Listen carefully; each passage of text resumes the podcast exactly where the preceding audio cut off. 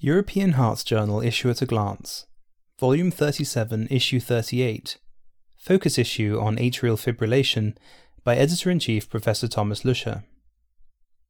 Atrial Fibrillation Today's Guideline Based Management. Atrial fibrillation is the most common cardiac arrhythmia, and its incidence and prevalence increases with age. Although by itself a non fatal arrhythmia, it is associated with a considerable risk of stroke and heart failure. For the management of this complication, several risk scores for embolic events have been developed, the most common being the CHA2DS2 VASC score. The management of atrial fibrillation has made impressive progress with the development of novel drugs, catheter based ablation, and, more recently, novel oral anticoagulants of NOACs. Thus, it appeared timely to publish the updated 2016 ESC guidelines for the management of atrial fibrillation developed in collaboration with EACTS. The authors note that the number of patients with atrial fibrillation is predicted to rise steeply in the coming years.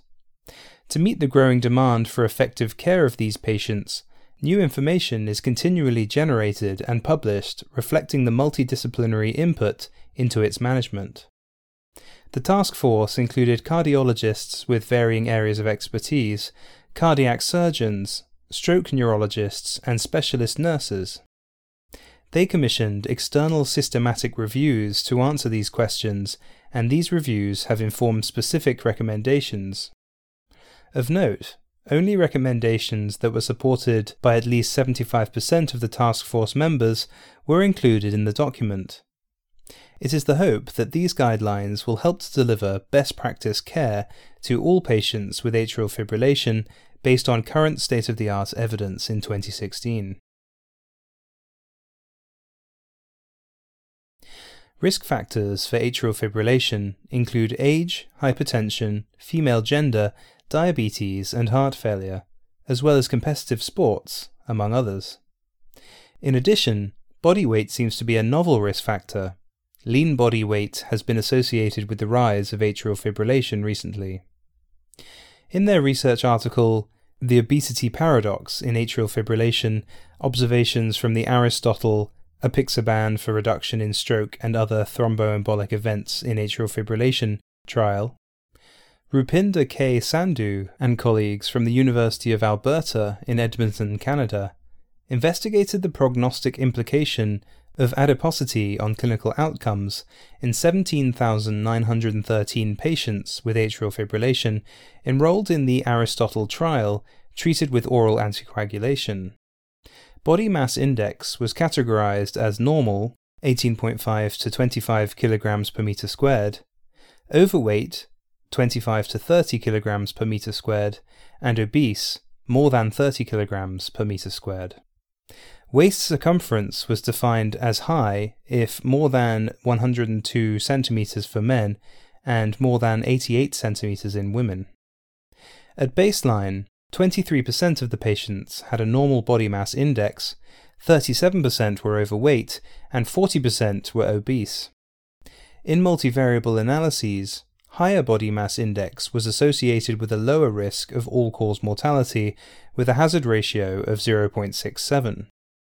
In addition, the hazard ratio for the composite endpoint of stroke, myocardial infarction, and death was 0.74 for overweight and 0.68 for obese, compared with normal body mass index.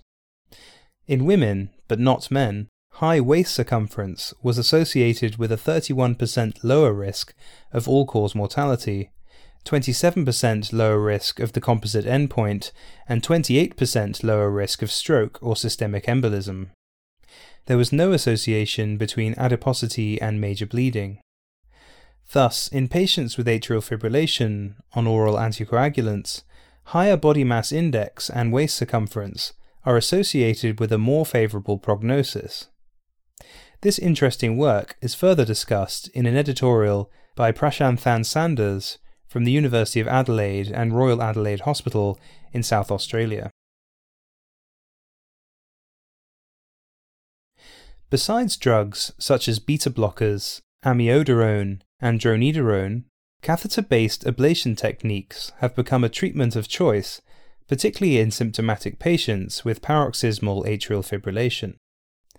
In a first fast track clinical research paper, cryoballoon or radiofrequency ablation for symptomatic paroxysmal atrial fibrillation, reintervention, rehospitalization, and quality of life outcomes in the Fire and Ice trial. Karl Heinz Kuck, on behalf of the Fire and Ice investigators, further evaluated a novel ablation technique.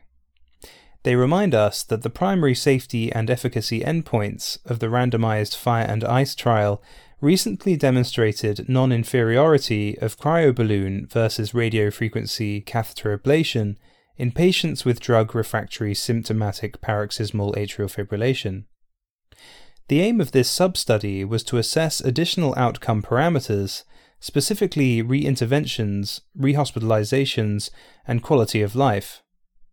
In total, 374 subjects in the cryoballoon and 376 subjects in the radiofrequency current group were evaluated.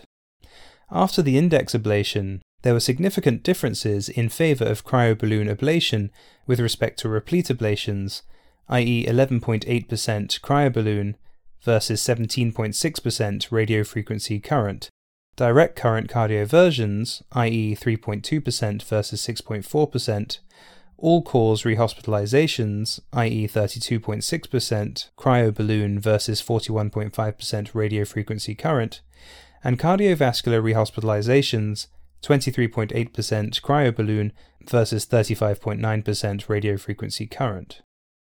In contrast, there were no differences between groups in quality of life. However, there was an improvement in mental and physical quality of life in all patients starting six months after ablation that was maintained throughout the 30 months of follow up.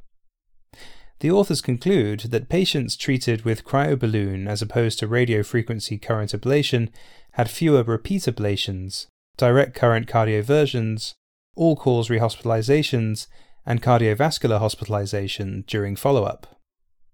Both patient groups improved in quality of life scores after atrial fibrillation ablation. These exciting findings are discussed in a comprehensive editorial by Jens Cosedis Nielsen from the Aarhus University Hospital in Denmark. The relationship between outcomes and time after diagnosis for patients with non valvular atrial fibrillation is poorly defined, especially beyond the first year. In their paper, Two year outcomes of patients with newly diagnosed atrial fibrillation results from Garfield AF, Jean Pierre Bassand and colleagues from the University Hospital Jean Minjoz in Besançon, France, analysed the Garfield AF registry that enrolled 17,162 adults with newly diagnosed non valvular atrial fibrillation. The mean CHA2DS2 VASC score was 3.3, and 61% of patients were prescribed anticoagulants with or without antiplatelet therapy. 27% received only antiplatelet drugs, and 12% no antithrombotic therapy. At two year follow up, all cause mortality, stroke or systemic embolism and or major bleeding had occurred in 3.83, 1.25 and 0.70 per 100 person years respectively. Rates for all three major events were highest during the first four months. Congestive heart failure, acute coronary syndromes, sudden and or unwitnessed death, malignancy, respiratory failure, and infection or sepsis accounted for 65% of all known causes of death, while strokes accounted for less than 10%. Anticoagulants were associated with a 35% lower risk of death. Thus, in this real world cohort with recent onset atrial fibrillation, the most common causes of death were not influenced by anticoagulation. This suggests that a more comprehensive approach to the management of non valvular atrial fibrillation may be needed to improve outcome. In addition to anticoagulation, this may include interventions targeting modifiable, cause specific risk factors for death. These provocative results are discussed in an interesting editorial by Thomas Jared Bunch from the Intermountain Medical Center in Murray, Utah, USA. The editors hope that this issue of the European Heart Journal will find the interest of its readers.